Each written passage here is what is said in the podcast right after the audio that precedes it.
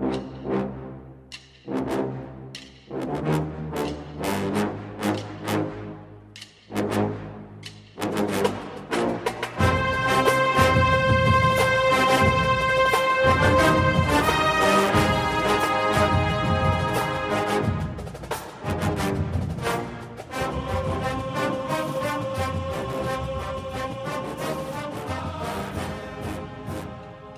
Good morning, Bucknutters. Welcome into the Bucknuts Morning Five here on Friday, May 3rd, 2019. I am Dave Biddle. Very happy to be joined by Jonah Booker.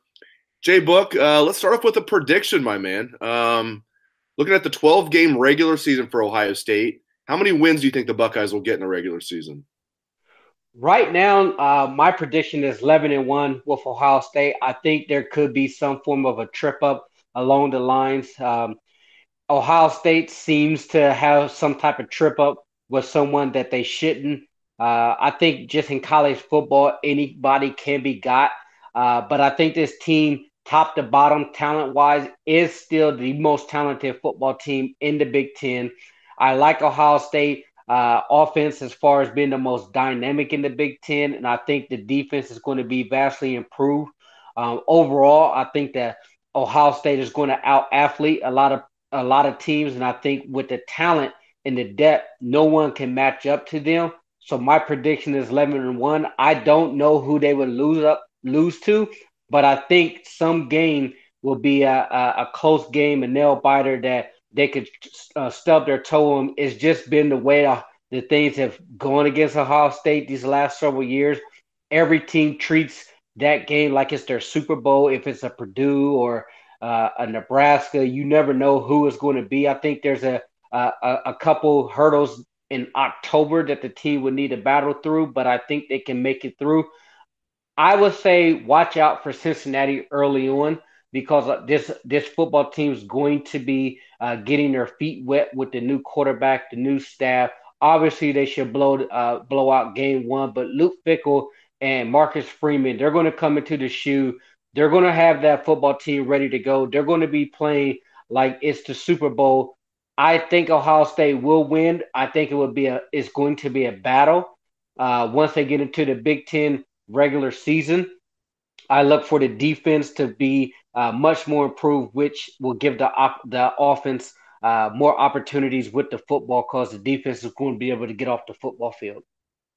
I'm with you. I, I like 11 and, and, one as well. That's my prediction. And I, to be honest, if I had to pick one or the other between 10 and two and and 12 and 0, I'd go 10 and two. I, I really would. And, and that's still over the Vegas over under is nine and a half at last check. So, um, yeah, I, but I think 11 and one is is what is what's going to happen. But I do I do not see them going undefeated. I think there will be at least one slip up along the way, as you said. Um, I want to get into your biggest concerns and what you feel best about regarding this team. We'll start with the negative. Um, offensively, um, what's your biggest concern when you look at this team, JBook? Yeah, I, you know, if you'd asked me two weeks ago, a week and a half ago, I would have told you quarterback. But I feel a whole lot better about that position group after getting the grad transfer. That's going to provide some depth there because obviously Ohio State they they want to run some quarterback zone read, and Justin Fields had already said that's going to be a major emphasis uh, in their playbook and their game planning. And it made me a little uneasy uh, knowing that that's going to be a heavy part of the offense when you didn't have a viable backup quarterback. Uh, if he went down, then you know you're talking about uh, 11 and 1, 10 and 2 season to potentially you know a eight win season or a nine win season hanging on by a thread. But I feel better uh, about that position after the grad transfer came in. But my biggest concern when it comes to the offense is the running back position.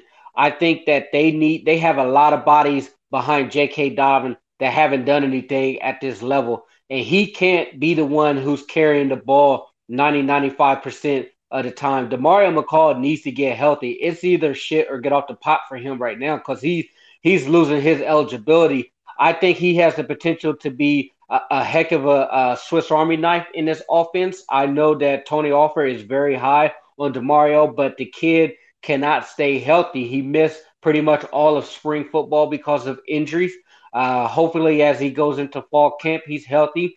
But Master Teague, they're going to need him to step up. So I think that's my biggest question mark. Uh, and you have Marcus Crowley, the freshman. I thought looked pretty pretty good in the spring game, but he's raw. I mean, uh, when you're running an offense under Ryan Day, you're going to have to have guys that can pass protect. Pass blocking is not a major strength of Demario McCall, and J.K. Dobbins cannot be on the field 100% of the time. And defensively, what is your biggest concern when you look at this squad? I would say on the, on the defense, I actually feel really good about the defense considering the amount of talent that is coming back as far as starters and personnel. And I think you're going to see a major improvement when it comes to the coaching staff. If I had to pinpoint one position group, obviously I'm still going to flash the light on the linebacker corps. I think Al Washington will get them playing at a high level. Um, I know a lot of people is waiting to see how that unit actually performs under new leadership with Tuf Borland being healthy. How will his game enhance because he needs to have a back a bounce back year. But I think the younger guys that are behind the veterans is really going to provide a major push for that unit. So just having uh, those bodies there that they believe that's going to be able to be major contributors is going to be big because one of the problems that you saw in years past is even if a guy wasn't playing up to that high level, there was no one behind them that could that could really push them or rotate in when a guy was struggling. It was either feast or famine with the linebacker corps. And now that they got some younger guys that they're feeling pretty good about, I think that's going to really bolster that linebacker room. Now let's get to the positive stuff. Uh, what you feel best about when you look at this team. Um, let's start with the offense again. Uh, when you look at this team, what do you feel best about? Obviously, the the, the obviously the wide receiver unit. Uh, you got some veterans coming back. I think it's an outstanding coach position group. I think Brian Hartline is is an absolute star in the making. We we're very fortunate to have him in this position that he's in, and I think the development for that wide receiver group is going to continue. They have some younger guys that they're very high on. When you bring in the five star number one wide receiver from Texas, and he's probably going to be the you know fourth or fifth option in this in that room, you have to feel pretty good about that. And he's a major talent that I think we'll see the field right away. Could be a difference maker. And I think you have some veterans in Ben Victor and KJ Hill and Austin Mack who really want to make a name for themselves.